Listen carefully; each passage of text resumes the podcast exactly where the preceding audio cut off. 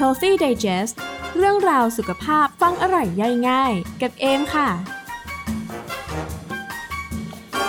น้ำตาของมนุษย์เราเนี่ยไม่ได้ไหลออกมาเฉพาะตอนเศร้าเสียใจเท่านั้นนะคะ แต่ในขณะที่เราดีใจมากๆ หรือว่ากลัวสุดขีดเนี่ย บางทีน้ำตาก็ไหลออกมาได้เหมือนกัน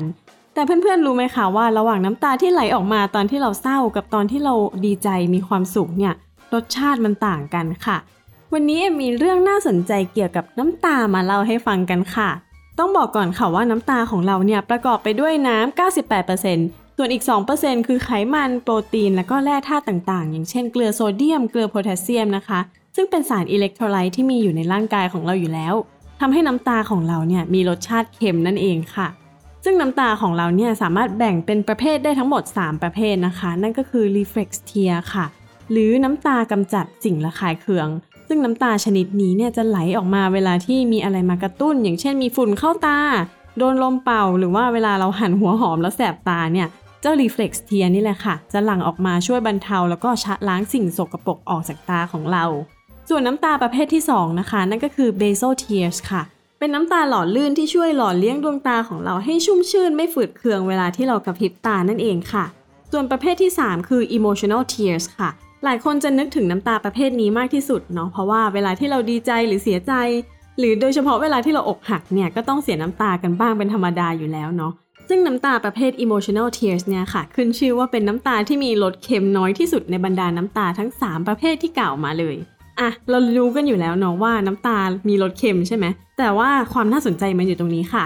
ข้อมูลจากบทความรู้หรือไม่ทำไมน้ำตามีรสเค็มของโรงพยาบาลวิชัยยุทธค่ะ เขาบอกว่าอารมณ์ของเราเนี่ยมีผลต่อความเค็มของน้ำตาด้วยนะคะ เพราะว่าเวลาที่เราเสียใจหรือเครียดเนี่ยร่างกายจะปล่อยฮอร์โมนคอร์ติซอลซึ่งเป็นฮอร์โมนแห่งความเครียดออกมามากค่ะทำให้ร่างกายของเราเนี่ยดูดซึมแคลเซียมได้น้อยลง และส่งผลให้น้ำตามีความเค็มนั่นเองค่ะ แต่ถ้าเราร้องไห้ด้วยความดีใจเนี่ยร่างกายจะหลั่งสารอีกตัวหนึ่งนั่นก็คือเอนดอร์ฟินนั่นเองค่ะซึ่งเป็นสารแห่งความสุขทำให้ฮอร์โมนคอร์ติซอลในร่างกายลดลง ฉะนั้นน้ำตาที่ออกมาจากความปิติยินดีเนี่ยจึงมีรสเค็มที่น้อยกว่าน้ำตาที่เกิดจากความเสียใจนั่นเองค่ะ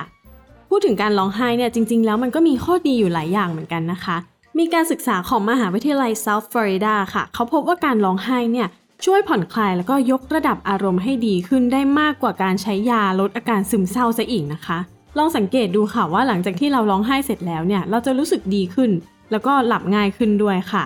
เพราะในน้ำตาที่เป็น emotional tears เนี่ยนะคะ มันมีฮอร์โมนแล้วก็โปรตีนที่แตกต่างจากน้ำตาชนิดอื่น ๆ ค่ะ อย่างฮอร์โมนโปรแลคติน แล้วก็ leucine enkephalin นะคะ ที่ช่วยปรับให้ระดับความเครียดลดลง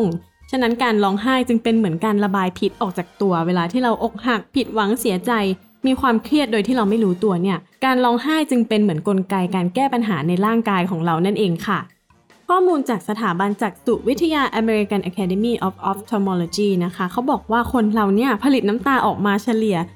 15-30 แกลลอนต่อปีเลยนะ ซึ่งการเสียน้ำตาเนี่ยมันก็มีข้อดีหลายอย่างค่ะ เพราะนอกจากมันจะช่วยให้ดวงตาของเราชุ่มชื้นแล้วเนี่ย มันยังมีส่วนช่วยป้องกันการอักเสบแล้วก็การติดเชื้อของดวงตาด้วย เพราะในน้ำตาใสๆที่เราเห็นกันเนี่ยนะคะ มันมีของเหลวที่เรียกว่าไลโซไซม์ค่ะ ซึ่งมีคุณสมบัติในการต้านเชื้อแบคทีเรีย ฉะนั้นการที่เราหลั่งน้ำตาออกมาเนี่ยก็เหมือนเป็นการทำความสะอาดดวงตาของเราไปพร้อม ๆ กันด้วยค่ะ กลายเป็นว่าการเสียน้ำตาเนี่ยนอกจากจะดีต่อใจแล้วยังดีต่อสุขภาพตาด้วยนะคะ แล้วสำหรับใครที่ชอบเสียน้ำตาเวลาดูหนังดูซีรีส์ถึงแม้จะรู้ว่าเป็นเรื่องสมมุตินะคะ แต่ว่าเราก็อินจนถึงขั้นร้องไห้ออกมาได้ ยิ่งซีนกระชากอารมณ์ซีนเรียกน้ำตาเนี่ยยิ่งต้องรีบหาทิชชู่มาเช็ด เพราะว่าเขินคนข้างๆ ใช่ไหมคะที่เป็นแบบนั้นเนี่ยก็เพราะว่าในระหว่างที่เราอินกับหนัง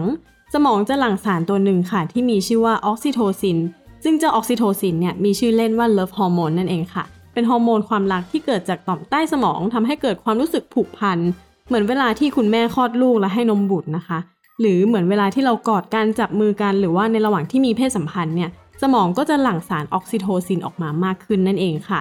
ฉะนั้นเมื่อเราเห็นภาพเหตุการณ์ต่างๆ ที่เกิดขึ้นในหนังนะคะ สมองจะเชื่อมโยงเรื่องราวทั้งหมดจนเกิดความรู้สึก โดยที่มีการหลั่งออกซิโทซินออกมาทำให้เรารู้สึกเข้าอกเข้าใจตัวละครตัวนั้นนั่นเองค่ะ หลายคนอาจจะคิดว่าการร้องไห้ตอนดูหนังเนี่ยคือคนอ่อนแอใช่ไหมแต่จริงๆ แล้วเนี่ยมีนักประสาทวิทยาจาก Claremont Graduate University ค่ะ ชื่อคุณพอลเจแซกนะคะ เขาได้ทำการศึกษาจนได้ข้อสรุปว่าจริง ๆ แล้วคนที่มักจะร้องไห้ตอนดูหนังเนี่ยเป็นคนที่มีความเข้าอกเข้าใจผู้อื่น แล้วก็รู้จักจัดการกับความรู้สึกที่เกิดขึ้นยังไงนะคะ ราะว่าอย่างน้อยเนี่ยเขาก็ยอมรับแล้วก็กล้าที่จะเปิดเผยความรู้สึกอย่างตรงไปตรงมา ไม่ได้วิ่งหนีความรู้สึกที่เกิดขึ้นนะคะ แถมยังเป็นคนที่มีความเข้มแข็งกว่าที่คิด เมื่อถึงเวลาต้องเผชิญกับอุปสรรคด้วยค่ะ เห็นไหมคะว่าน้ำตาหยดเดียวที่ไหลออกมาเนี่ยบอกอะไรได้มากกว่าที่คิดนะคะ ฉะนั้นครั้งต่อไปถ้าคุณรู้สึกตื้นตันใจ สะเทือนใจกับเรื่องราวตรงหน้าเนี่ยก็ปล่อยให้มันไหลออกมาเลยค่ะ เพราะน้ำตาเนี่ยเป็นเครื่องหมายของความกล้า ไม่ใช่ความอ่อนแอค่ะ